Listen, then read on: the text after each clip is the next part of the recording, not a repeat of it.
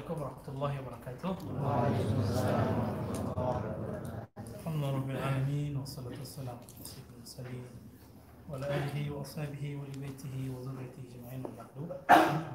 اللهم علمنا ما ينفعنا وافتح لنا يا ربنا فتوح العارفين.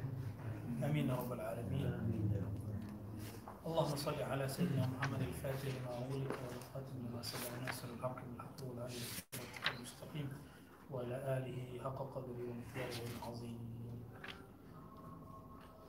Baik, eh, sahabat-sahabat makan Allah, kita alhamdulillah dapat rezeki pada malam ini, sore ini, kedatangan Akh Fadil, ya, ya, dibawa juga Fadalatul Rusnya, ya nasi biryani tadi lucu dan Donald bilang ini nasi kuning ya kok beda kok berasnya kok gede Ini kuningnya Arab. Iya, mana nggak ada? terus connect ya oh Habib Jindan begini nih. Iya. Kesukaan di marhaba ya semoga diberkahi. Amin. semoga yang berniat baik diberkahi. Saya cuma kepikiran aja sebenarnya tadi itu. Eh, dari pekan lalu sih. Eh, karena jarak ngaji kita dari jam 4 ya. Sampai jam 8 kalau saya kuat emang saya dari dulu begitu dulu ngaji itu ya bahkan nggak makan gitu biasa. Nggak lupa minum juga biasa. Tapi kan nggak semua orang juga melalui itu ya. Eh, maka ya kepikiran aja kemarin gimana caranya. Pengennya tadi beli roti kayak apa? Eh ternyata Al-Fadil Sahibul Urs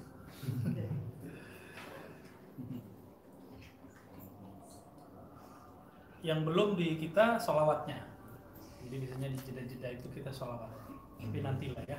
Ntar bisa ngajinya selesai jam 10 itu. Kalau jam 10 kan repot juga nanti. Oke terakhir kita pekan lalu membahas tentang macam-macam wali. Ada wali yang am ada yang wali yang khas. Wali am itu disebut awliya hukukillah ada yang wali eh, khas yang itu disebut awliya Allah secara mutlak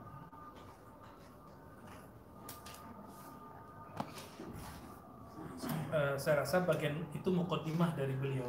Maka beliau sekarang ingin menghantarkan kita kepada bab yang sudah masuk ke bab wali Allah. Di halaman 150 di kitab saya beliau nulis fihrisnya Eh, kemudian ya sampai lumayan lah. Betul-betul luar biasa. Beliau mengatakan siflana manazil awliya. Apa itu manzilahnya para wali? Eh, ahli kurba ya. Di mana ujung dari makomnya mereka. Lalu ada istilah ahlul majalis wal hadis. Dulu waktu saya belum ngerti mustalahat ini saya kira ini ahli hadis. Istilahnya ahlul majalis wal hadis. Itu ternyata bukan hadis hadis ilmu hadis tapi hadis itu muhadasah ruhani.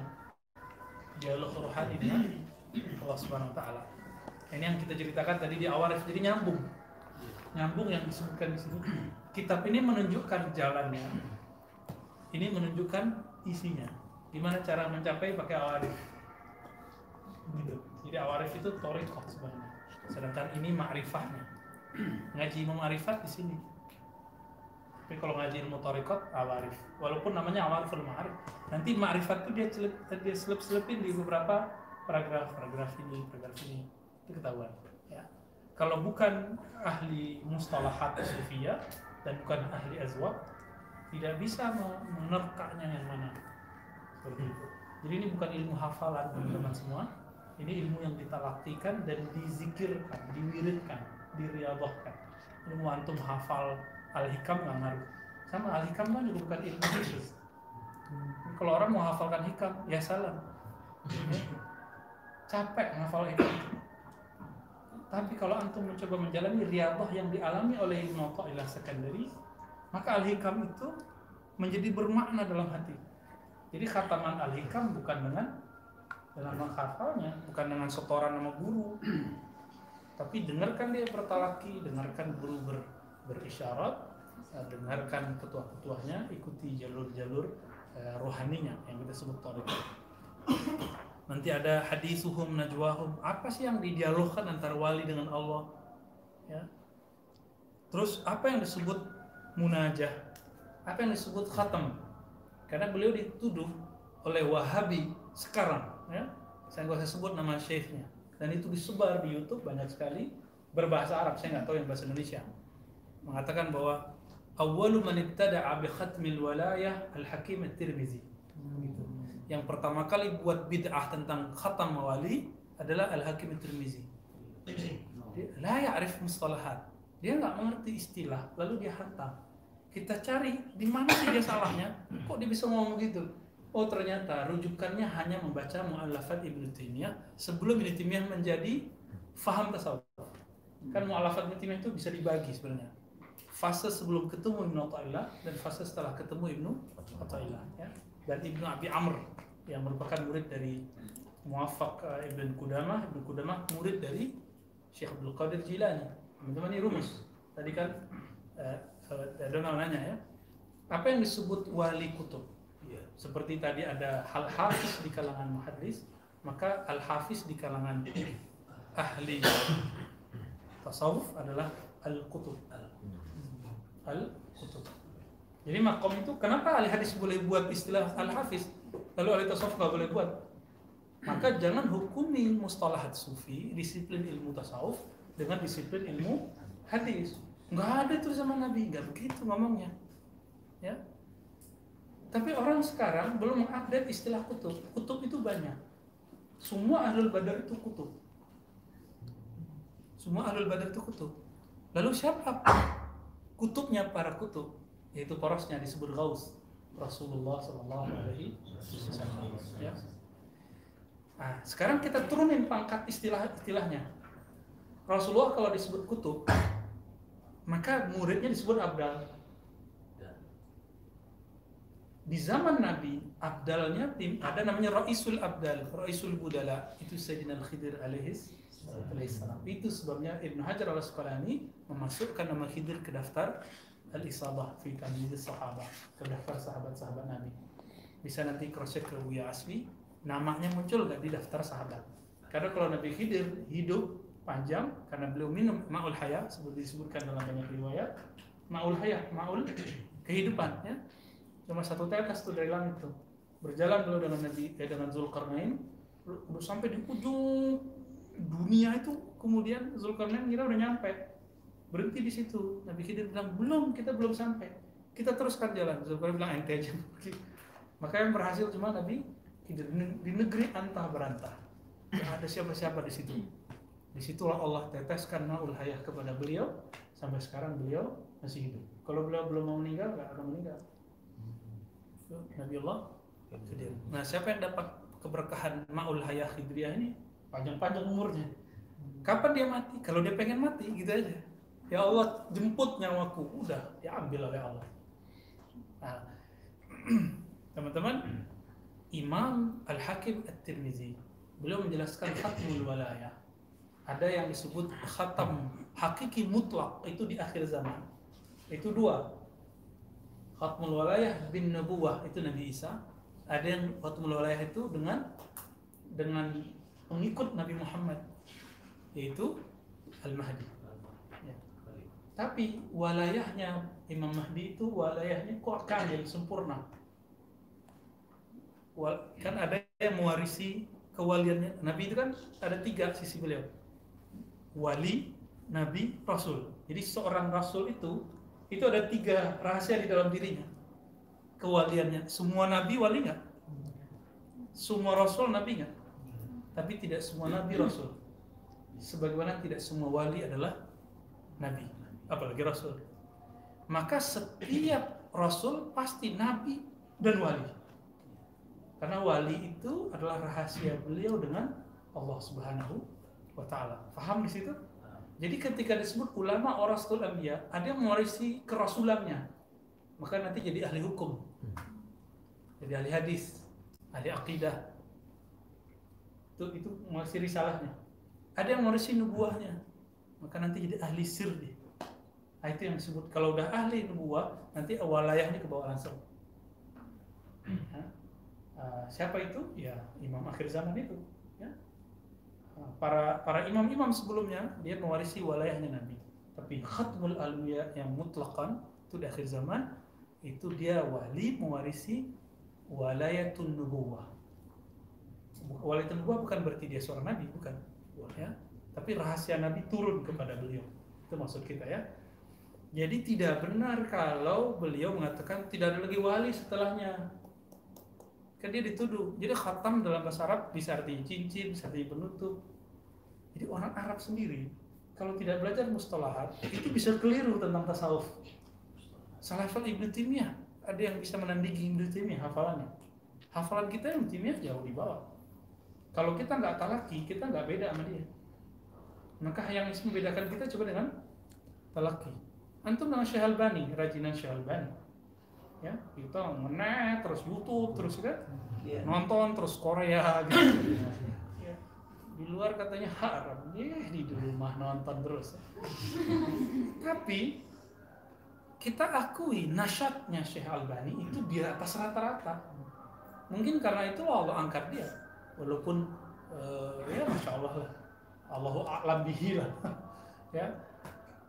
Nah, kalau ada orang tidak bersanat secara sahih, tidak bermakrifat secara mantap, Allah angkat dia kalau dia rajin.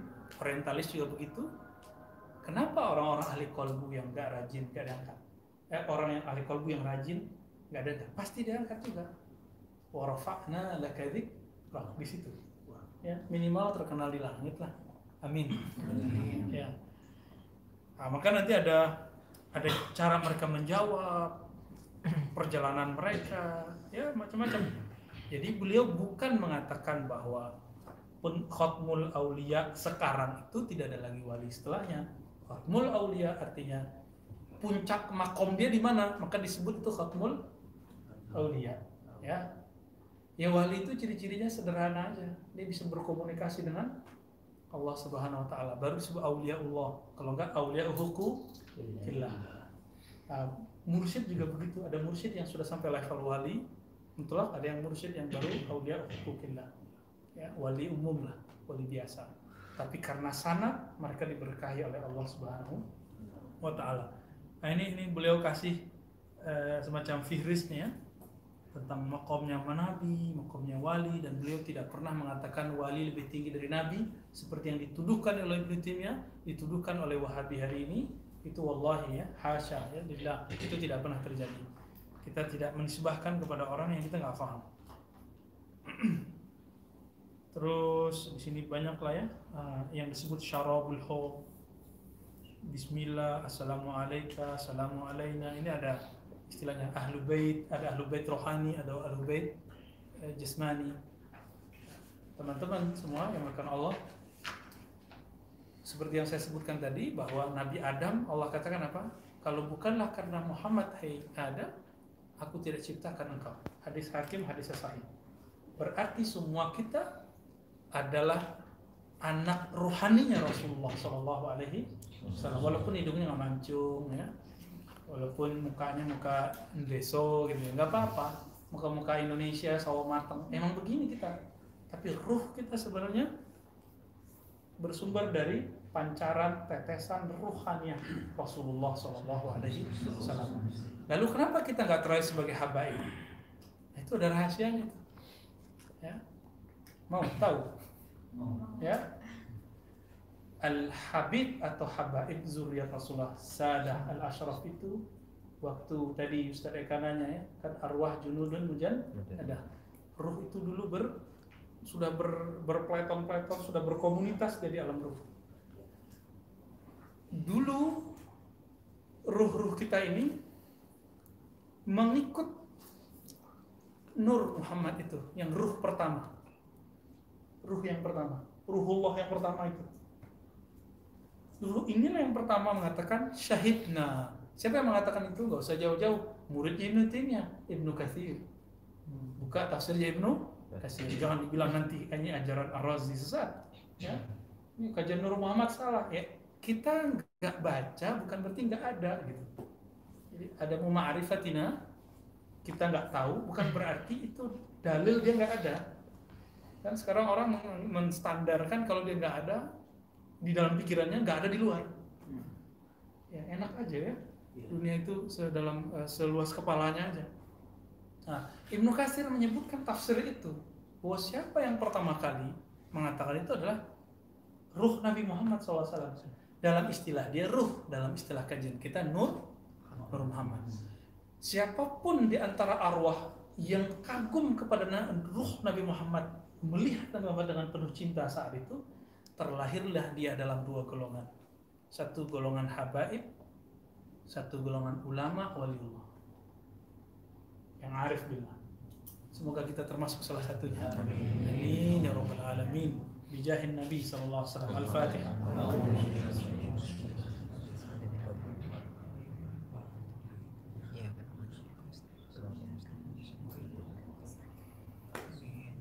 Jadi teman-teman ruh itu ketika diciptakan Nabi maka Allah kasih tahu "Ntar ente dikasih kehormatan lahir dari darahnya Rasulullah. Atau ente mewarisi ilmunya Rasul SAW dan sangat beruntung sekali mereka jika gabungan dua-duanya. Udah habib alim. Jadi kalau dia beramal itu lebih kencang dari kita itu. Maka para habaib itu kalau mereka sudah menanggalkan baju sok alawinya sok habibnya dia tembus langsung ke ke alam jabarut itu dengan cepat.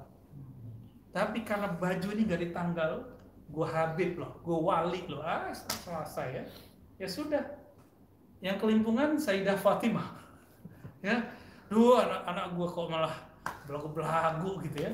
Itu kejadian. Ya kita lihat sekarang. Tapi saya sangat mencintai para habaib karena hadisnya di Sahih Muslim jelaskan ya. Uhadzirkumullah fi ahli baiti aku peringatkan kalian mengenai ahlu baitku. Ya etorati keluarga keluargaku keturunan keturunanku maka kita bersolawat dalam Sahih Bukhari Muslim. Allahumma salli ala Muhammad wa ala alihi wa azwajihi wa ali baitihi. Di riwayat yang lain ditambahkan wa zurriyatihi zuriatnya baik secara rohani apalagi jas. Jadi antum nggak boleh sama sekali suul adab kepada para habaib. Sama sekali. Miftah mahabbatun nabi itu ada di hubbu ahli baiti. Karena Nabi mengatakan ahibbu ahla baiti hubban li. Hadisnya Hasan li ghairihi ya. Cintai ahlu baitku karena cinta kepadaku. Langsung ada tuh teman kita nyeletuk ente syiah ya? Allahu Akbar. Ini hadis semua hadis halus sunnah yang kita baca. Kalau bukan ahlu sunnah yang mencintai habaib dengan cara manhaj yang sahih siapa lagi? Maka lawan dari Syiah ini tasyayyu Rafidiyah apa? Nasibi. Hmm, kita ahli sunnah di tengah-tengahnya. Jadi Khawarij itu Nasibi. Nasibi itu dia benci sama keluarga Ali. Benci sama zuriat Nabi. Tapi giliran giliran pembunuh Hussein dibela-bela. Coba lihat, siapa pun sekarang yang nyetak buku yang menyelamatkan nama-nama pembunuh Hussein itu Nasibiyun. Gitu. Tapi sebaliknya siapa yang menghujat sahabat Abu Bakar, Umar, Utsman, Rafidiyun. Ya, Rafidah. Penghujat sahabat Nabi dan dua-duanya tercela. Nah, kita yang tengah. Nabi cinta sahabatnya kok masa kita nggak cinta? Oh, punya dalil itu orang Syiah. Nabi nanti di, di telaga hautnya eh, kedatangan sahabat-sahabatnya. Terus apa kata Nabi? Eh, Suhaibi, Suhaibi kan gitu ya hadisnya. Tapi ternyata beberapa sahabatnya itu digiring oleh malaikat e, nar dan dijebloskan masuk neraka. Hadis itu kan tidak menyebutkan siapa orangnya, siapa sahabatnya dan itu pakai tasghir. Tasghir berarti sedikit sahabat toh. Bagi Syiah itu dianggap hampir semua sahabat. Maka tersisa bagi mereka cuma sembilan sahabi. Cuma sembilan sahabi. Nauzubillah min. Ya, selebihnya ahlul. Uh, jadi betul-betul harus hati-hati teman-teman. Kita ahlu sunnah mencintai ahlul bait, mencintai sahabat Nabi mencintai Bait di atasnya, lalu mencintai sahabat, lalu tabi'in terus sampai sekarang kepada ulama dan habaib. Kalau ada habaib beda manhaj sama kita, ya sudah kritik manhajnya, jangan main nasab. Masa Habib gitu sih? ya, kurangi kalam itu walaupun kalam ini boleh kita katakan, tapi ini ta'anu fin nasab. Kalau maksudnya masa Habib berakhlak begini nggak apa-apa. Tapi kalau maksudnya ente bukan Habib ya gitu. Nah ini bermasalah. Al Habib yang sudah berjisim Habib, dia pun tanggung jawabnya gede. Dosa juga gede dari kita.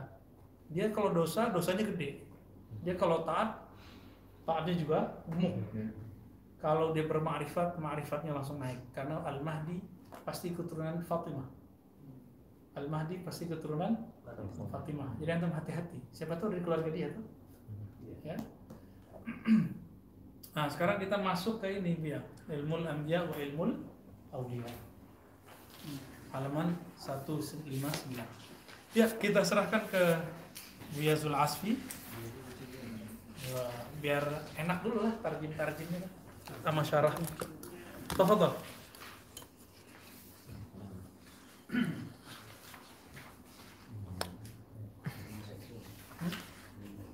Tidak masalah.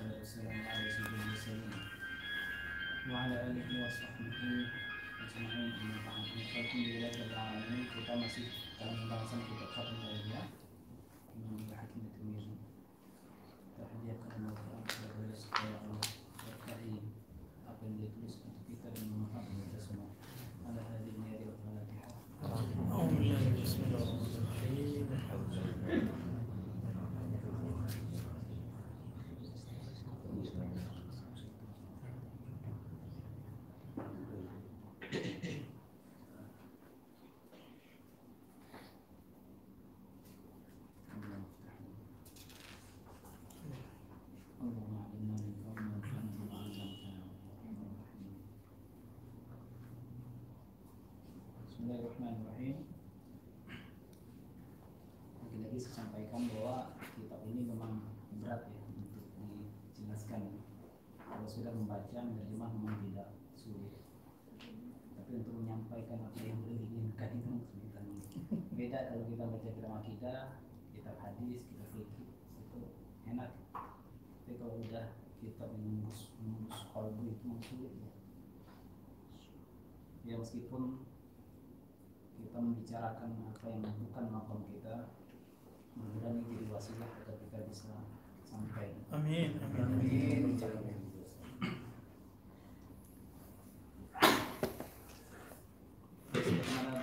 Tadi bahwa pembahasan sebelum ini itu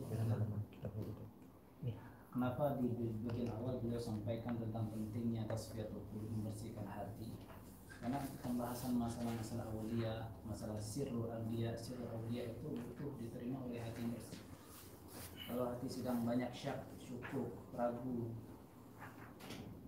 itu akan sulit menerima, akan sulit memahami apa yang dibahas oleh beliau setelah ini.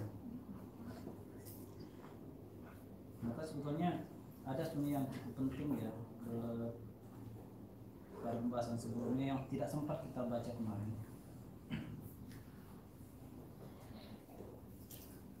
Beliau sedikit memberikan tips bagi kita agar seakan-akan kita itu bermuhawarah dengan Allah Subhanahu wa taala. Imam Hakim At-Tirmidzi beliau memberikan analogi kepada kita dengan dengan konsep darurat dalam fikih illa makturirtum ilaih seperti memakan bangkai dan memakan hewan yang haram ketika kita dalam keadaan darurat. Ketika kita dalam keadaan darurat maka yang terjadi apa? Yang asalnya haram maka untuk menutupi kelemahan kita agar kita bisa kuat maka yang haram itu dihalalkan pada saat itu. Illa ilaih kecuali jika kamu terpaksa.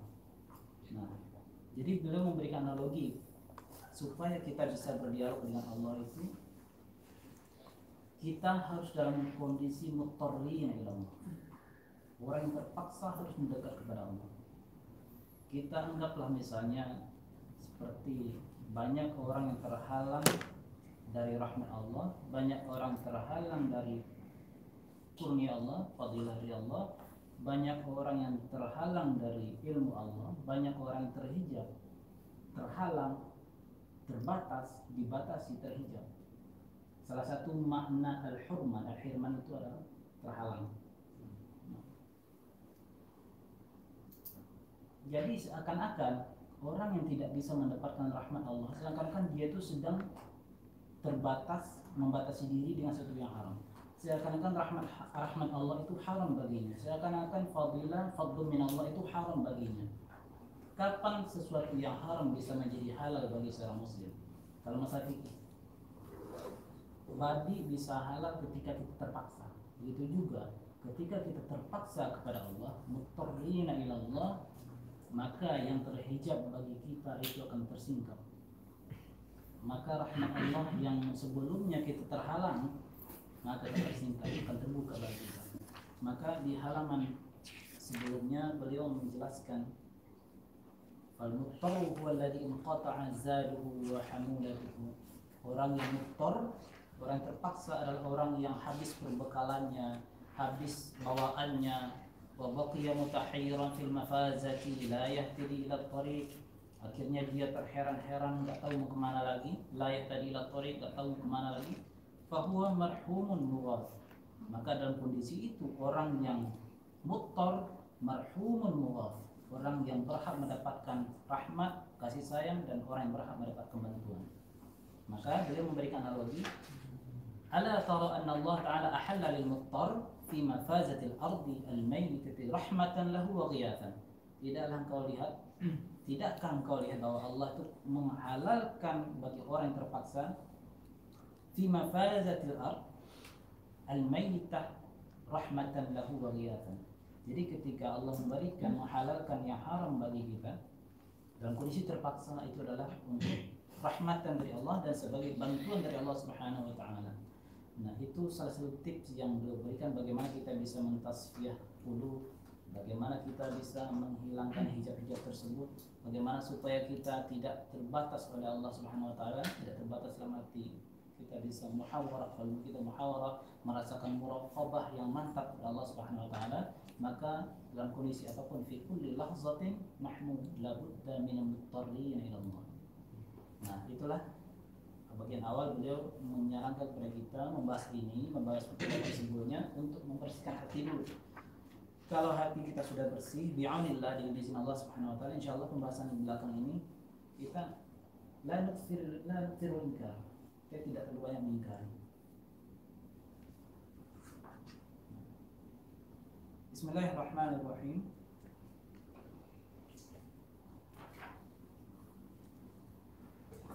قال الإمام حكيم الترمذي رحمه الله علم الأنبياء وعلم الأولياء ilmunya para nabi dan ilmunya para wali. Nah, sebagaimana biar tadi telah sampaikan tadi bahwa setiap nabi itu pasti wali, tapi tidak setiap wali itu nabi.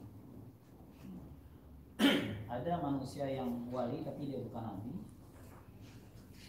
Dan pada sisi nabi dan pada sisi rasul itu ada unsur kewalian pada dirinya. Maka tak heran bila para sufi seperti Imam Hakim Tirmidzi atau Imam Ibn Arabi Al-Hakim Syekh Al-Akbar mengatakan wilayatul anbiya a'la min nubuwwatihi kewaliannya diri Nabi. Kewaliannya yang ada dalam diri Nabi itu lebih tinggi dari nubuwah dia.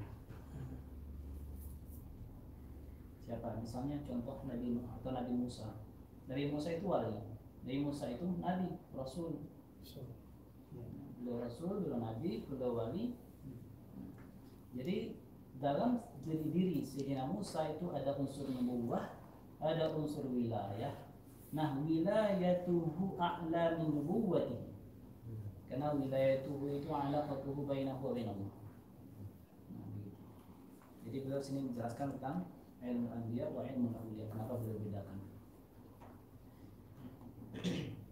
فهذا وأشباه هذا هو علم الأنبياء وعلم الأولياء بهذا العلم يطالعون تدبيره وبهذا العلم يقومون بالعبودية له Jadi itulah para anbiya, para aulia itu kalau mereka diberikan ilmu oleh Allah, ilmu itu digunakan oleh mereka untuk mutala'ah tadbirillah ta'ala.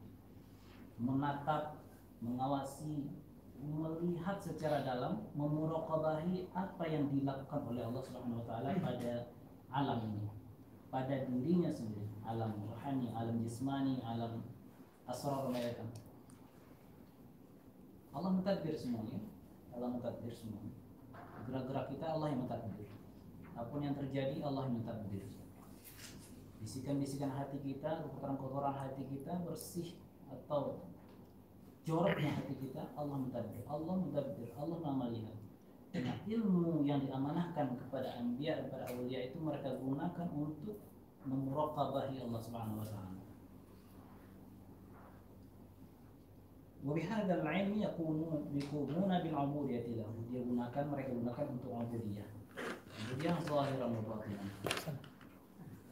لأنه من كشف له الغطاء عن هذا النوع من العلم فإنما فتح له في الغيب الأعلى حتى لاحظ ملك الملك karena sesungguhnya orang yang telah disingkapkan hijab baginya man kushifa lahu ghita orang disingkapkan baginya. Ghita penutup an hadan nau dari macam ini.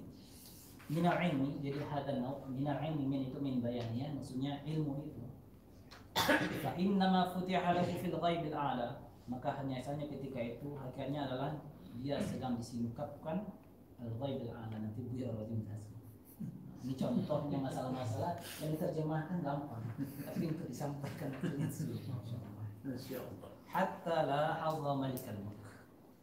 Sampai orang itu man itu man kusyifalahu ketika dia teras, tersingkap baginya hijab hatta la malikal mulk. Dia mampu memulahazah menatap menyimak memuraqabahi malikal mulk. Sang raja di raja subhanahu wa ta'ala كفن بعد أن قوم ثم هذب ثم أدب ثم نقى ثم طهر ثم طيب ثم وسع ثم عود. فتمت ولاية الله له وصلح في المجلس الأعلى من مجلس الأولياء بين يديه. يناجيه كفاحا ويلج مجالسه سماحا ما له من حاجز. فيرجع من عنده مع الفناء الأكبر فيقوم به بالعبودية محاصرة تفضل يا panas ya. Oh dulu, kok nggak panas? Tarajim dulu, tarajim dulu. Masya Allah. Nanti kita syarah. Jadi kapan seorang anbiya, seorang wali Udah mantap kamu ya? dengan ilmunya itu bisa memulahazah, bisa memuraqabahi, bahkan kita pun insya Allah bisa memuraqabahi Allah Subhanahu wa taala kapan? Ba'da an qawwama. Apa? Sudah menegakkan hak-hak yang ada pada ilmu itu. Sudah menegakkan qawwama iqamatan. Menegakkan hak-hak yang harus dia tunaikan dalam ilmu yang diberikan itu. Thumma hadzaba ditahdid. Ditahdid Sistematis kan? disistematiskan jadi ditaktikkan bahkan batin pun perlu ditaktikkan nggak loncat-loncat sebagaimana zahir kita perlu ditaktik jangankan eh, rohani ya jasad kita kalau ikut fitness dia harus pernah ikut fitness. Itu ditaktik bagaimana dulu yang harus di di dipencet. Kan kalau tiba-tiba angkat barbel nggak bisa. Harus ditaktik yang perlu misalnya mulai tangan-tangan dulu. Mulai macam eh itu juga sir kita batin kita. Itu hadzaba summa addaba mentakdib dirinya. Akhlak zahiran wa batinan summa naqqa membersihkan hatinya. tahara itu maknanya hampir mirip. naqqa tahara wa naqihi min khataya. naqqa dibersihkan. summa tahara disucikan summa tahara dia sucikan Summa tayyibah dikasih wewangian dia harumkan batinnya. Summa wassa'a dia lapangkan batinnya. Hmm. Tidak ada lagi kesempitan. Tidak ada lagi ma'isyatan dongka dalam batinnya. summa awwada. Kemudian dia memberikan perlindungan entah untuk perlindungan untuk dirinya agar tidak sampai kepada hal-hal yang tidak diridhoi atau dia memberikan perlindungan pada orang lain. Jika setelah itu dilakukan fatamat wilayatullah lahu selesailah wilayah Allah baginya. Jika telah melakukan itu siapa dia? Itu pernah disebut di sini biar tadi وصلها في المجلس الأعلى من مجلس الأولياء. مكا فانتسلح ديا برادة بدا مجلس yang tinggi من مجلس الأولياء بين يديه يناجيه كفاحا يناجيه كفاحا يناجي بالمناجة الله dengan بغير حاجة بغير ساتر بغير غطاء ويلج مجالسه سماحا ما له من حاجز فيرجع من عنده مع الفناء الأكبر فيكون به بالعبودية محاصرة ini di dunia Masya ini di Allah. dunia ini zahir masih dunia Mantap tapi ya. tapi firruhnya udah fil fana'i akbar Nauzubillah. Alhamdulillah. Ajib ya ajib. Ajib. Jadi malam ini beda nih Bia. Belum baca. Justru karena belum baca, jadi nggak itiman sama akalnya, sama zauknya. Alhamdulillah. Lanjut lanjut. Kita menikmati kok. فيقال لهذا البائس البائس الفقير apa itu البائس Kepada orang yang البائس ya البائس yang menganggap ini bermasalah gitu, yang sail katanya. الذي يهمه الأمر فيقال لهذا البائس إن كنت خلوا من هذا الذي ذكرناه ففي عمى عنه. ففي وفي وفي عمى عنه وفي عمى عنه. فما دخولك في هذا الباب حتى تقدير الماء الصافي حتى تقدير الماء الصافي. jika kamu tidak memiliki apa-apa yang disifatkan kami sebutkan di atas tidak takwil, tidak tahdid, tidak takdid, tanqiyah, tahtir, tatyir, tawsiyah, tidak ta'wil. Wafi aman, wafi aman anhu dan buta dari itu semua. Fama dukhuluka fi hadzal bab? Apa hakmu bisa masuk pada bab ini sampai takdirul mas sampai kamu membuat air yang bersih itu jadi keruh? Hmm. Masya Allah. Kenal. Allah Allah. Untuk memunkir dengan orang-orang yang yang apa yang berbicara tanpa haknya. Maka kita menukil dari beliau itu adabnya. Berarti, kalaupun kita nggak nyampe, kita kan minimal muhib ke beliau untuk nyampe di belakangnya. Ya. Ajib, ajib. Lanjut. Ini keluarga berikutnya lebih nembak lagi. ya, mungkin ya kita ya buat agar aman ya. Ya kita babnya bab nukil. Oh.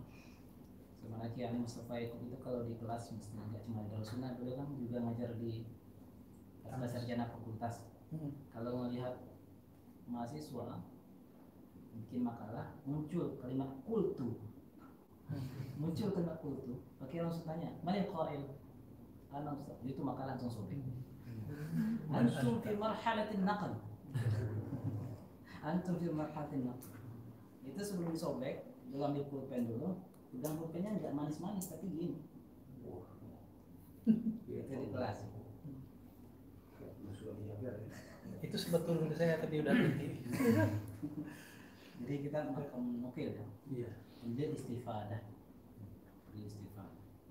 Ini paragraf berikutnya masih berhubungan dengan al-ba'is tadi yang tidak tahdib dan tidak melakukan tahapan-tahapan akhlakiyah tadi. Itu kan beliau katakan itu memang buta sekali. Maka apa alasan? Apa motifmu bisa masuk ke dalam bab ini? Itu sama saja mem- kamu membuat air bersih jadi keruh. Udah lanjutin lagi.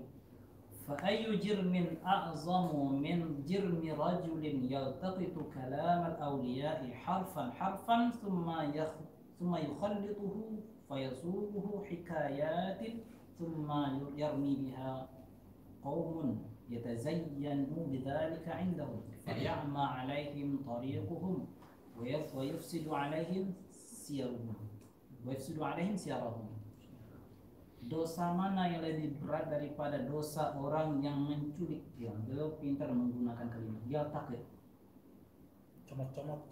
dia takut bukan Culik. bukan yangkil ya nemu, aman nemu di jalan ya jadi cuma comot latah ketemu ungkapan-ungkapan ibarat-ibarat yang gharaib baru dia latah yaltaqitu kalamat awliya harfan harfan thumma yakhlituhu fa yasubuhu hikayat. Kemudian dia campurkan dia bikin kalimat-kalimat bikin premis-premis. Kemudian disampaikan bentuk kalimat thumma yarmi biha thumma yurma biha disampaikan. Disampaikan kepada masyarakat khalayak. Yatazayyanu bidzalika indahum dengan ungkapan-ungkapan itu dia berhias diri di tengah masyarakat. Seakan-akan dia sudah mencapai sebuah martabah fayama alaihim tariquhum wa yasudu alaihim sayruhum jadi sikap mereka membuat jalannya Aulia ini menjadi buta dan merusak sirah mereka fahadha ba'is nah dia jelaskan kalau ba'is tadi. Hmm. la huwa alimun bitariq dia tidak ngerti dengan tariq ini. Hmm. wala bimukabil mukamin fit tariq bil mukamin itu hal-hal yang tersimpan? Ya bil mukamin fit tariq dia dia pun juga bukan orang yang gelap juga. Apa, mendapatkan kegelapan yang tersimpan juga dalam perjalanan. Mukamin yakhtafi al mukhtafi wala bimuntahal qaumi wa manazilahum. Mereka pun bukan kaum yang sudah mencapai intihat nihayah nihayatul maqam wa manazilahum. Min syughlihi bi nafsi wa inkhidaihi laha wa isghaihi ilaiha wa satarhu dhaka an an khalqihi fa huwa abadan fil i'tidal wa tazayyun wal qasd lima yu'lamu an yaksiba bidzalika jahan 'inda al khalqi no.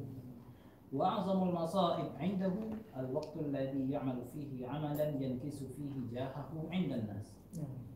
yaitu pensyarahan dari yang di atas al-ba'is yang tadi dimaksud kata beliau itu adalah al-mujrim al-mujrim yang menggunakan syafahat-syafahat kalam-kalam hikmah untuk mencapai jah di tengah masyarakat untuk Popularitas. menarik popularitas di tengah umat Hmm. ألا وهو خائن نعوذ بالله منه فهذا عبد نفسه فمتى يتفرغ رب- ربه nafsi آه. فهذا عبد نفسه فمتى يتفرغ ربه. ومتى يصلح هذا لله ومتى يصفو طريقه إلى الله تعالى Allah. inilah hamba nafsunya maka kapan dia bisa sampai sampai sampai apa lepas dari urusan dunia sampai kepada Allah Subhanahu wa taala wa mata yasluhu hadza lillah kapan orang ini bisa baik? Karena Allah. Wa mata yasfu tariquhu ila Allah taala. Kapan jalannya bisa bersih? Kepada Allah Subhanahu wa taala. Qala lahu qail. Sif lana sya'na alladhi wasalu. Sya'na alladhina wasalu. Coba jelaskan bagaimana karakter orang-orang yang telah sampai. Maratibihim ala syariqati luzumi hifdzul martabah wa ma sabul luzum. Nah, sampai-sampai dia menjadi tempat bertanya orang yang zahirnya seperti itu tapi batinnya mazbalah seperti kata gitu ya. Sif lana sya'na alladhina wasalu. Coba kamu jelaskan bagaimana orang-orang yang telah sampai kepada Allah. Waqafu fi maratibihim ala syaritul luzumi hifzul martabah. Lalu mereka berdiri, orang-orang yang ber- bertanya itu berdiri fi maratibihim dalam tingkatan-tingkatan mereka ala syaritul luzumi hifzul martabah dengan syarat menghafal martabah atau menjaga martabah yang, di- yang disampaikan oleh si qail ini, si bais ini. Wa ma asbabul luzum. Jadi menjadi mufti juga di, di situ. Mufti fi babi Hmm. dalam bab ini. Wa sababul wa ma sababul luzum? Dia pada pertanyaan lagi, wasif lana sya'na alladhina wasalu wa rufi'at anhum asy-syaritah fuwidat ilaihim al-umur wa man waliyyu haqqillah wa man waliyullah Jelaskan juga kepada kami bagaimana orang-orang yang telah sampai wa rufi'at anhum asy-syaritah syaritah itu syarat syarat-syarat yang harus dilakukan untuk mencapai tahap-tahap tertentu. Rufi'an anhum enggak ada lagi. Akhirnya dia sudah sampai. Wa fuwidat ilaihim umur. Semuanya diserahkan kepada dia. Sudah tersingkap baginya apa- apa pun yang Allah kehendaki baginya. Nggak ada lagi hal- tidak ada halangan lagi sesuatu pun bagi mereka. Itu wafawwidat ilaihim umur. Waman wali haqqillah wa man yudillah itu banyak pertanyaan-pertanyaan pertanyaan yang ditanyakan kepada Imam Hakim Tirmidzi. Iya. Jadi beliau berhikayat tentang orang bertanya. Jadi siapa yang wali hakillah, siapa yang wali Allah? Qala, beliau jawab. Qala kata beliau. Oh ya, jadi ini qal al-qir wal Imam Hakim Tirmidzi dengan mengikaitkan orang yang bertanya. Qala innal wasila ila makanil qurbati rutabun. Rutiba lahu Mahallun. Sesungguhnya orang yang sampai kepada makanil qurbah maka telah disusun baginya tempat. فحل بقلبي هناك مع نفس مع نفس فيها تلك الهناك بقية باقية. فإنه إنما ألزم المرتبة لأنه إذا توجه إلى عمل من أعمال البر ينال في موضع القربة ليعتق من رق النفس. Orang yang sampai kepada makan al-qurbah mahal al-qurbah martabat al-qurbah rutiba lahu Maka dia telah disusun, dia telah diletakkan baginya suatu tempat. Fahalla biqalbi hunak. Maka dengan hatinya dia menempati tempat itu. Ma'a nafsi. Dengan membawa nafsu yang di dalam hati itu masih ada al-hanat. Al-hanat itu al-fasad, al-fasadat, asyurur. Baqiyah. Hatinya masih ada kejelekan tadi. Fa'innahu innama alzama al-martabah Ketika itu orang yang yang tadi dia Iya. Fa'innahu innama alzama al-martabah. Iya. Alzama. Dia telah ber, apa, menetapkan martabahnya.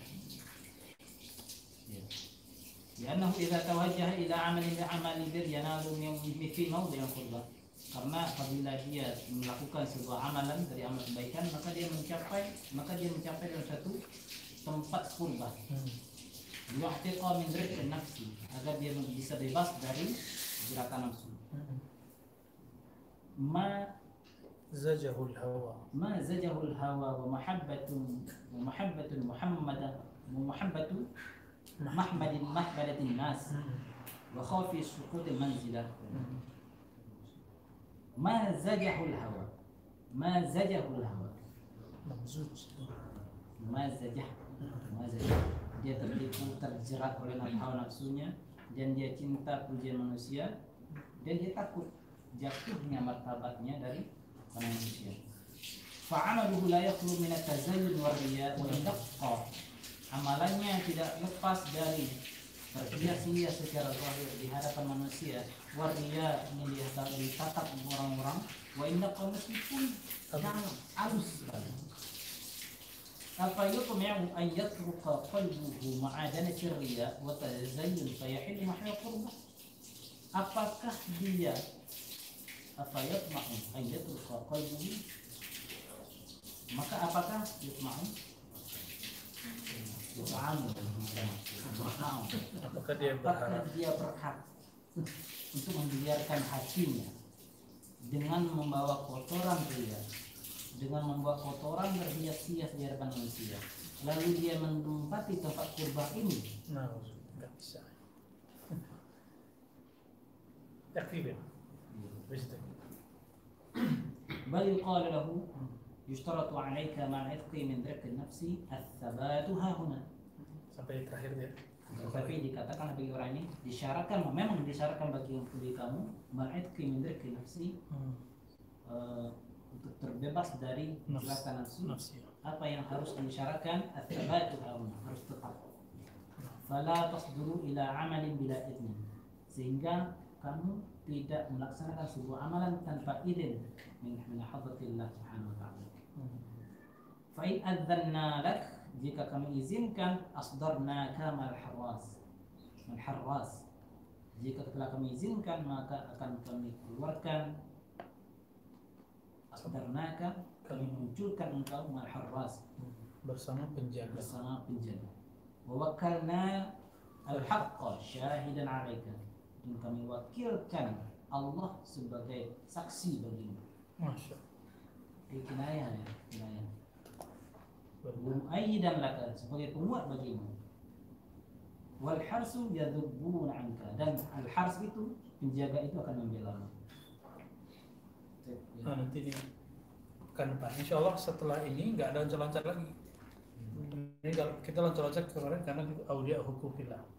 Tapi tadi bagus tuh Buyan gantung di fakarah pertama ya. Itu bijak. Yang di baris ketiga tadi. Jadi apa yang difutuh? Ya.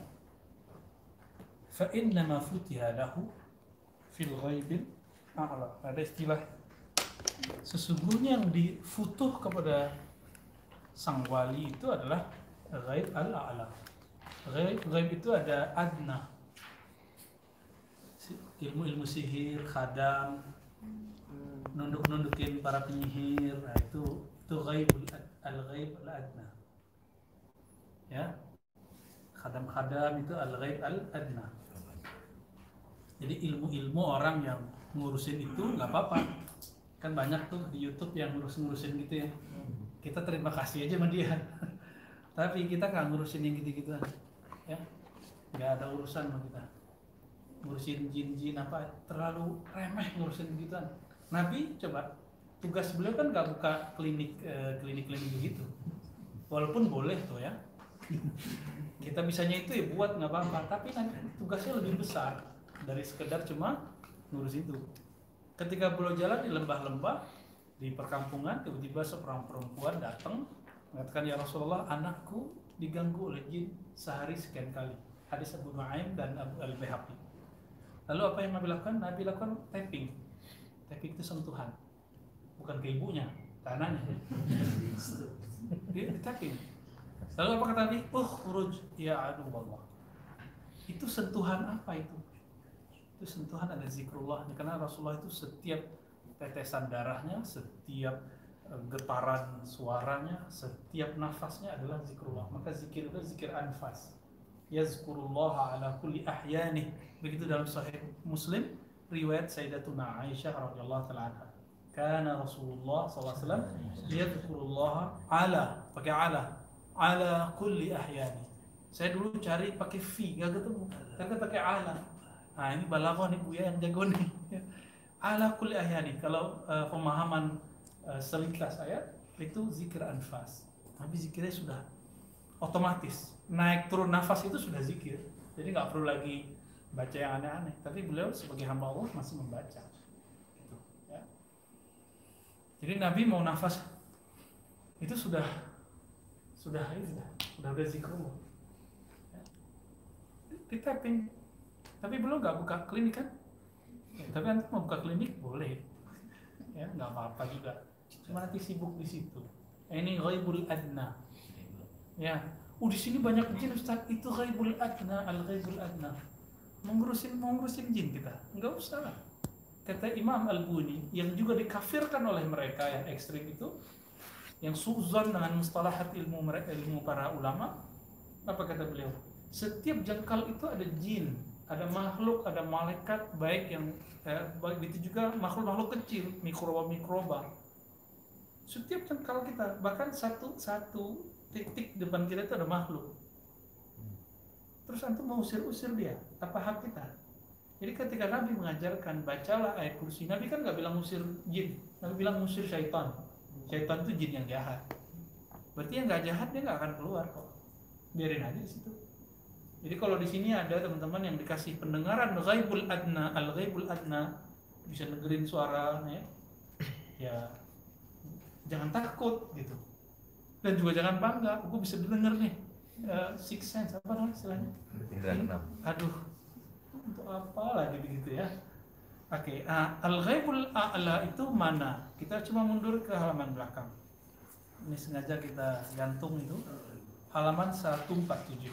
Saya pernah buat di sini eh, apa ilustrasi makom-makom di langit. Masih ingat? Masih ingat ya?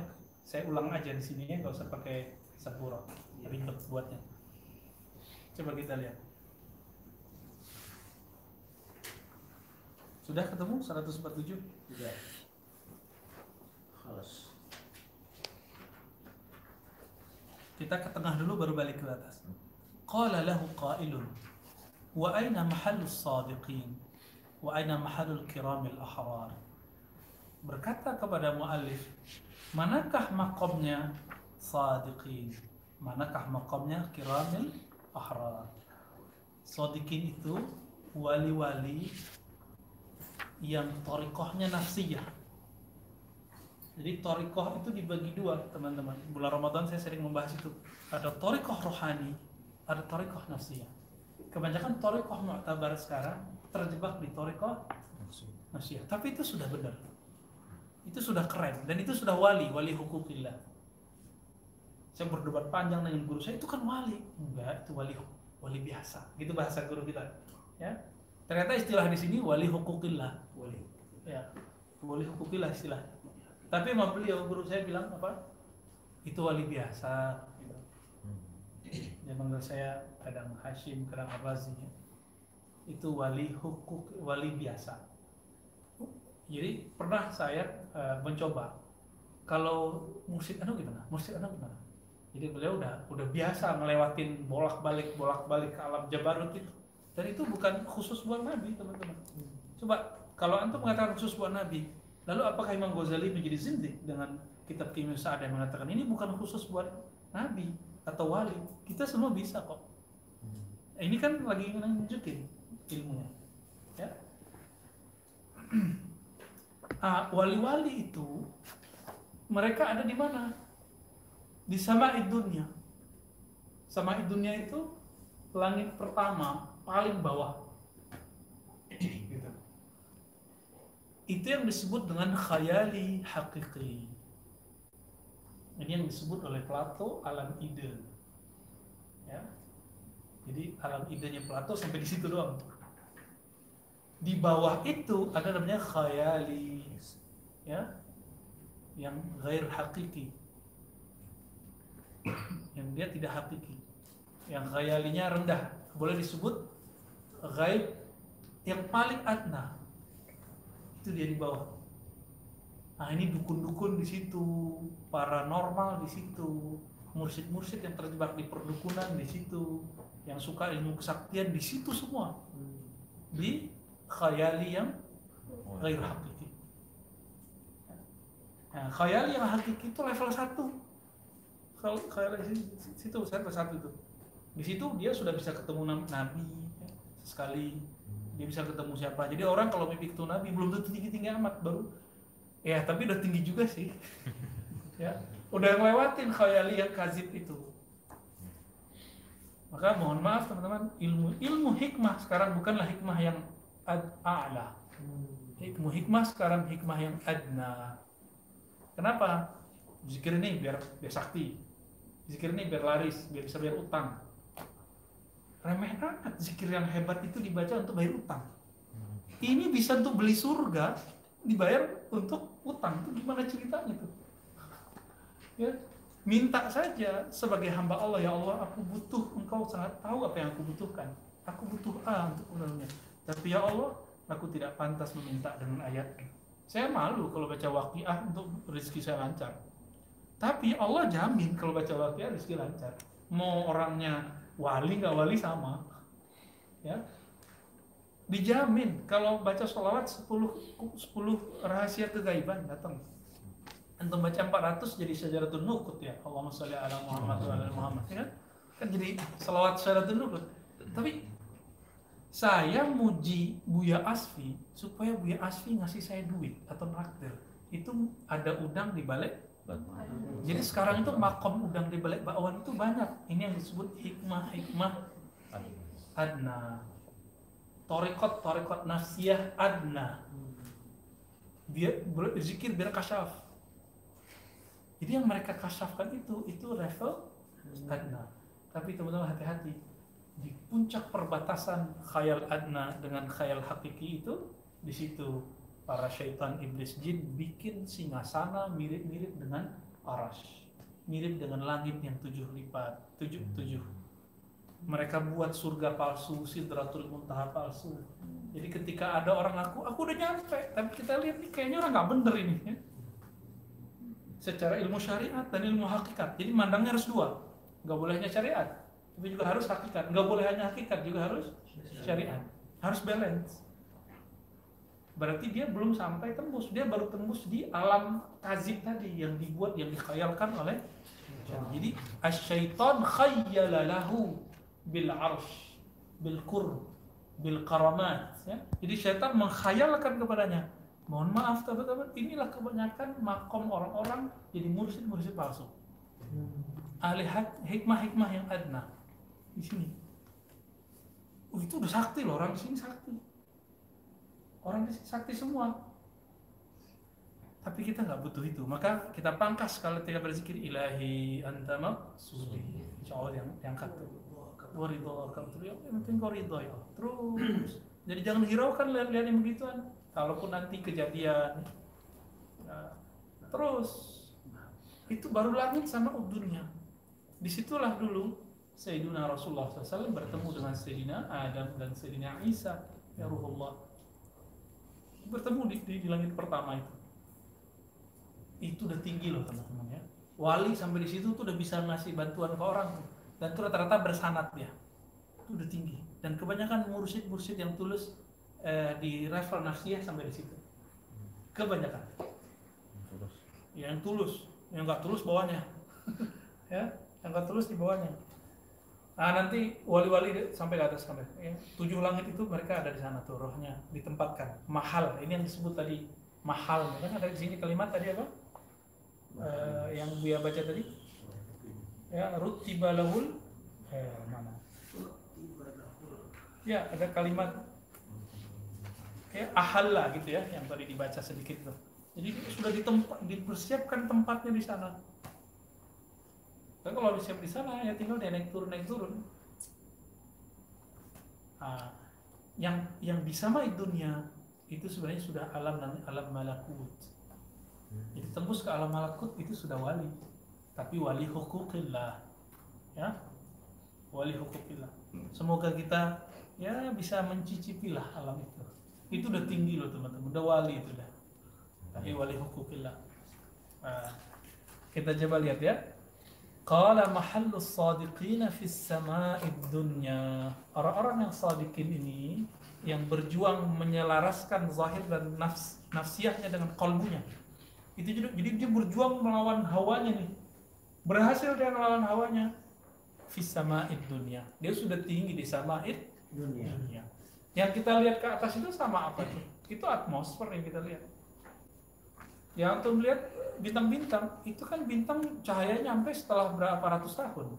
Makanya dia kedip-kedip kan. Kecuali matahari, eh, eh, bintang-bintang dekat, matahari sendiri cahayanya kan nyampe setelah 8 menit ke dalam ilmu eh, ilmu apa namanya? Astronomi. Ya. Apalagi bintang-bintang yang lain. Jadi cahayanya sendiri nyampe nya itu lama kita. Ah, semua bintang yang tuh melihat itu semua sama dunia itu. Luas nggak semua galaksi yang yang bintang-bintang itu adalah sama dunia. Jadi kalau orang bilang langit bumi datar bumi bulat itu nggak ada urusan sebenarnya. Mau bumi datar mau bulat mah apa urusannya? Ya? Di Quran ada mihada tapi juga ada, juga ada yang bukan mihada. Mihada kan kayaknya datar. Ada yang juga nggak menyebutkan kalimat itu.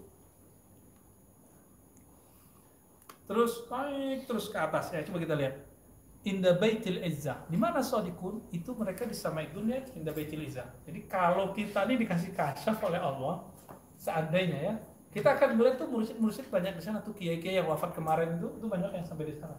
Disamai dunia. Cuma kan kita nggak tahu kan beberapa antum ketemu paling. Kalau ada mimpi itu mimpi dia lagi turun tuh. Atau nuruh kita naik bisa jadi. Itu sangat mungkin semuanya. Kenapa? Nabi mengatakan mimpi adalah mubasyarat adalah kabar gembira di akhir zaman. Dan itu hampir benar semua kalau di akhir zaman. Jadi sekarang ini mimpi-mimpi orang yang belajar zikir hampir semuanya benar. Tapi cek dulu mimpi yang mana tuh ya. Jadi sebelum tidur pakai adabnya Sayyidah Fatimah. Baca tasbih tiga tiga uh, tahmid tiga tiga semuanya tiga tiga takbir yang terakhir boleh pakai la ilaha illallah ya. Sehingga lengkap eh, menjadi 100 Nah, tidur tuh orang itu sudah naik terusnya ke alam malakut. Walaupun ketika dia turun lagi dia lupa amnesia. Kebanyakan kita bisa. Pernah tidur lama tapi rasanya bentar. Tidur terasa enak gitu. Lagi baca zikir tahu ketiduran. Antum sudah ke malakut itu. Dari sama dunia itu. Percaya atau tidak? Lagi zikir ya nggak niat tidur nih. Beda kalau jumatan kan niat tidur. Iya. tapi kalau kita lagi zikir terus ada naum. Itu anugerahnya luar biasa.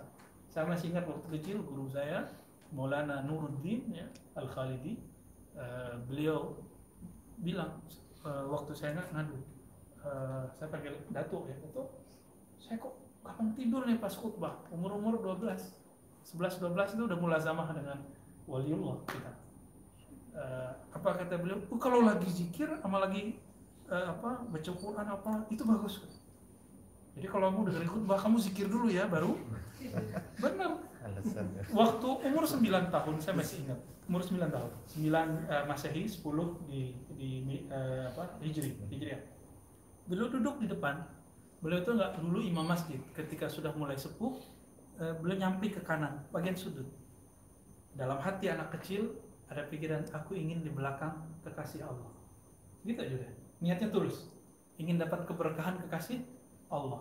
Siapa yang bimbing kita begitu kalau bukan Allah? Anak kecil masa ngerti gitu kan? Nggak mungkin ngerti kalau nggak dibimbing oleh Allah. maka itu anugerah nikmat. Nggak perlu kita merasa bangga tapi kita tahadus sebagai tanda syukur. Saya duduk di belakang. Di kampung saya itu kalau sebelum orang khutbah itu tahlil dulu. Yang dibidahkan oleh eh, Sono juga ya.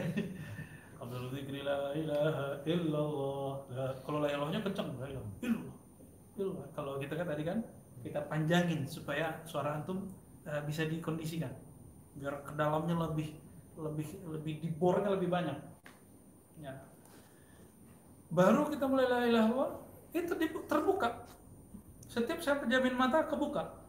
Apa yang saya lihat sampai sekarang. Ya banyak lah yang kita lihat beberapa sekarang itu mirip seperti itu. Gedung-gedung dulu belum kebayang Jakarta. Gedung-gedung ya, Eropa itu udah kelihatan di situ lagi jaga loh. Tiap kali merem lah ilaha illallah. Akhirnya agak takut tapi kok asik gitu?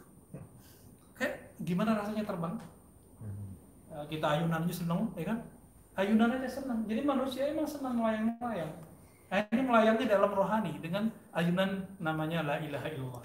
La ilaha illallah itulah ayunannya la ilaha illallah. Oh, udah ke mana-mana tuh ya. Itu bisa kenapa bisa terjadi? Karena masih kecil. Masih kecil hijabnya belum banyak syahwatnya masih bisa di diatur. Itu alam mana? Itu sama dunia lebih kurang ya. Dan di mana itu? Inda baitil izzah. Jadi Allah taala ketika menurunkan Al-Quran dari Baitul Ma'mur semuanya turun brek. Satu turun satu malam inna nahnu inna anzalnahu fi lailatul qadar itu di Baitul Izzah dari Baitul Izzah langit pertama turunnya bertahap saya eh, 22 tahun 22 tahun ya sekian bulan turunnya bertahap jadi turunnya dari Baitul Ma'mur Baitul Ma'mur di mana? Ah, dari sini. Fahunaka mahalluhum li'annahum abidun nufus. Kenapa mereka nggak tembus-tembus ke langit 2, 3, 4, 5, 7, Sidratul Muntaha atau sampai ke jenjang-jenjang aras, lalu langit-langit aras? Kok nggak sampai? Karena mereka abidun nufus. Zikirnya karena ingin dapat obsesi tertentu. Ingin sakti, ingin tenang. Udah zikir gue juga mau tenang lagi. Zikir itu karena Allah pantang, pantas disebut Tasbih itu karena Allah pantas dipuji. Ya. Takbir itu karena Allah pantas dibesarkan karena Dia Maha Besar. Nah, ini yang ini sudah naik tuh dari abidun nufus menjadi abidullah, ibadullah. Itulah makna ilahi anta maksudi. Gimana? Zikir masih pengen cari-cari sakti? Pengen jadi musyid? Mau cari tenang nih zikir dulu. Ya dikasih tapi itu sama kayak orang main handphone habis main handphone hilang asiknya bahkan bisa bosen ya kan Maka orang ada orang bosan berzikir, bosan wirid. Apa sebab? Karena dia ingin mendapatkan sesuatu dari wiridnya. Wirid itu handphone rohani, teman-teman. Dan itu dia sudah 4G-nya sudah lama itu. Sudah bisa tembus ke mana-mana itu. Baik. Qala qailun wa ma baitul izzah. Apa itu baitul izzah? Qala haitsu nazala al-Qur'an jumlah wahidah. Ketika Quran turun eh, 25 Ramadan, 24 siangnya, malamnya 25. Disebutkan dalam hadis Ahmad wa unzila wa unzila al-Furqan fi arba wa ishirina min Ramadan. Di hari 24 malam ke 25 ya. Bukan malam 17. Summa nazala ya fawudi'a eh, eh, fawudi'a fi baitil izzah. Lalu disimpanlah di Baitul Izzah fi samai dunia. Jadi orang kalau udah sampai di situ wah wiridannya banyak ini. Kenapa? Di sampingnya ada ada rekaman dari Baitul Izzah. Jadi cahaya Quran itu masih ada di sana. Nah, maka antum kalau mau mau memahami Al-Quran sesekali kirimlah Fatihah untuk malaikat-malaikat ada yang ada di Baitul Izzah atau Kiramil Barara. Supaya ada koneksi dengan yang dulu membawa memikul ayat-ayat itu huruf per huruf. Biar nggak ada kesombongan ketika membaca Al-Quran. Summa nazala nujuban fi 20 sanah lalu turun 20-an tahun bertahap ya Kadzalika ruya an Ibnu Abbas radhiyallahu taala anhu. Ini rahimahullah salah ya, radhiyallahu taala anhu. Wa amma ah mahalul ahraril kiram, nah, kalau wali yang sudah a'la, jadi kalau sama dunia itu dari yang a'la itu yang paling rendah. Sama dunia tadi, yang dari antara yang a'la itu paling rendahnya. Ah, tingginya apa? Ini baru tinggi, belum paling tinggi loh ya paling tingginya apa? Fal baitul ma'mur. Wali-wali yang udah level-level wah ini autat ya apa ini? Nuqaba umana budala. Ini level-levelnya udah sampai sini mereka di bait ma'mur kiblatnya para malaikat di semua langit. Jadi malaikat itu tawaf di sana tapi tawafnya panjang itu 500 tahun itu satu kali tawaf itu. Set 500 tahun maka orang-orang yang ikhlas tawaf di bumi dia dapat pahala malaikat semua yang tawaf di Baitul Ma'mur. Di situlah Nabi Ibrahim duduk santai-santai ya. Nabi Ibrahim seperti dikisahkan dalam Sahih Bukhari. Ya. Fi hudud iliyin fawqa as-sama'i sabiah ada di puncak makom yang tinggi di mana di atas langit yang ke tujuh. Ya tinggi nggak tuh? Ya langit pertama aja belum kebayang sama kita. Ini sudah sampai langit ke tujuh. Saya nggak bisa bayangin ya. Ya lujuna ya lijunah ya. Mereka masuk semua tafarraquna minha. Lalu mereka nyebar dari su'ala maratib sesuai dengan makom-makom mereka. Fi aliyin ila al-arsh. Ah teman-teman. Dari situ mereka naik lagi. Ke mana dari kitab ini apa? Ke makom arsh. Nah ini yang disebut makom kurbah. Makom kurbah. Dan makom kurbah ini, ini rahasianya banyak kali. Ibn Arabi menyebutkan 14 atau 15 makomat. Saya konfirmasi ke guru saya yang ahli ilmu ini, beliau mengatakan 14. 14 tangga, 14 makomat. Makomatul kurbah. Yang paling tinggi itu Sayyidina Rasulullah Sallallahu Alaihi Wasallam. Dan itu bukan tempat Allah tinggal tapi itu adalah simbol kayak kantor lah. Kantor alam semesta itu di situ. Jadi Allah ini berkantor di situ. Gitu bahasa bahasa lugasnya ya. Bukan berarti Allah bertempat di situ. Kenapa? Allah bukan fisik. Allah bukan benda. Maka Allah tidak butuh tempat tinggal. Kenapa harus diangkat ke sana? Karena itu adalah mahal munajah beliau dengan Allah. Makomatul kurba jadi Nabi Muhammad, lalu para nabi, para nabi, ulul azmi di bawahnya, di bawahnya lagi para nabi-nabi rasul yang lain 313, di bawahnya para nabi-nabi yang 124, wali, wali, wali, wali, sampai aras yang paling di bawah. Dan di bawah itu ada tangga-tangganya, di bawah itu baru Baitul Makmur. Jadi panjang perjalanan kita itu yang disebut innalillahi wa inna rajiun. Jadi panjang nggak tuh? Panjang. Ah, yang antri di bawah sama dunia itu, ini lagi antri teman-teman nunggu nih. Kalau ada gurunya, sanatnya di atas yang sudah nyampe ke Betul Makmur, berharap nanti ngambil dia. Tapi sama imam akhir zaman, kita bisa langsung dibawa ke langit aras. Ya. Jalur VIP. VVIP itu bisa. Ya, sebagaimana semua sahabat memandang Nabi langsung bercahaya, langsung muslim, langsung dijamin masuk surga kalau beriman. Begitu juga. Maka di akhir zaman saya saya berkhidmah, saya niatkan ilmu saya untuk mempersiapkan kita semua dan diri kita dengan kedatangan beliau. Ya, apakah ini khayalan? Enggak. Hadisnya sahih. Ya, fitnah dajjalnya sudah zahir. Tapi jangan main-main tebak-tebakan kalau bukan dari ilham atau wahyu uh, dari Rasulullah atau ilham dari para ulama aulia. Jadi kalau ada mimpi, udahlah mimpi itu alam malakut kok atau alam jabarut belum tentu benar ketika ditakbirkan. Ya, belum tentu benar. Jadi uh, apakah ciri-ciri kebenarannya itu dengan mimpi? Ya jangan ya. Mi'yarul aqidatina laisa birru'ya. Jadi mimpi itu bukan standar kebenaran kita. Jadi teman-teman Kira-kira gimana tuh kalau perjalanan sepanjang itu?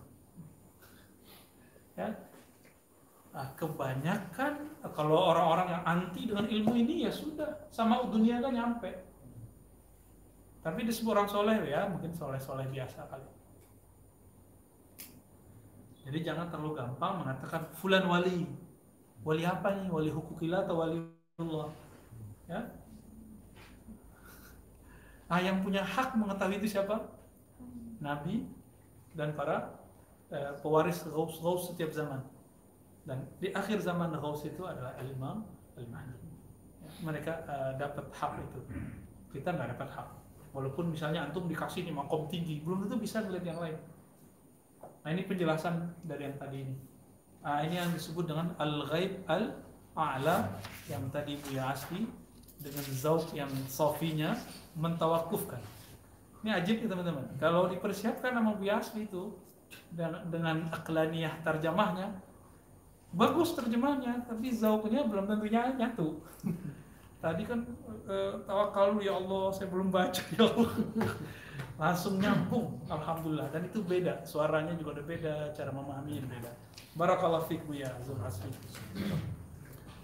Nah, jadi teman-teman, di bawah ini kemudian menyindir kita kita ini termasuk saya yang yaltakit yang nyomot nyomot tapi kita nggak nyomot kan? Yaltakit itu lukotoh. Lukotoh gimana? Nemu di jalan gitu. Berarti nggak bersanat nggak bertalaki jadi kita lukotoh nggak nih? Ya enggak lah masa kita lukotoh ya? Saya tidak berani buka kajian ini sampai saya ketemu dengan yang pakarnya dan beliau suruh saya baca ini dan ya untuk pembedahnya lah tapi setahu saya beliau bukan tamatan pesantren. Kuliahnya kuliah umum lah. Tapi kerohaniannya di atas rata-rata. Uh, dia ya pura-pura pura-pura ini kayaknya ada kitab namanya Khatmul Aulia. Dia tahu dari mana. ya. Kitab-kitab yang nadir kita dengar dia bisa sebut. Karena ternyata ulama-ulama bisa nulis seperti ini itu rohaninya itu bolak-balik karena dia sudah punya makom manzilah yang tadi dibahas di sini di makomul kur. Dia kalau zikir langsung rohaninya naik ke situ. Turun-turun rohaninya badannya masih di sini. Ketika turun rohaninya itulah yang bernatijah. Itulah yang dia sampaikan. Nah, ilmu ini yang tiada tidak nggak ada habis-habisnya teman-teman. Itulah ilmu kewalian yang sebenarnya. Semoga kita diberi itu Amin ya rabbal alamin. Saya minta ampun kepada Allah jika mengatakan yang bukan hak saya. Begitu juga ya Bu Aspi juga sudah memulai itu tadi. Tapi kita berharap minimal kita membaca ini sehingga terbuka kasyaf pertama, kasyaf akli. Jadi kita tasdik semuanya. Kita terima ya dengan mustalahat yang sahih. Semoga nanti ada saatnya teman-teman kita semua dibawa ke maqamatil qurb آمين يا رب العالمين. اللهم يا قريب يا من هو قريب إلينا يا من هو أقرب إلينا من حبل الوريد. فاجعلنا من المقربين فاجعلنا من المقربين فاجعلنا من المقربين. بجاه نبيك المصطفى محمد صلى الله عليه وسلم وبسيدنا المهدي خليفة الله وبجميع الأنبياء والمرسلين وبالقرآن العظيم وصلى الله على سيدنا محمد والحمد لله رب العالمين. السلام عليكم ورحمة الله وبركاته.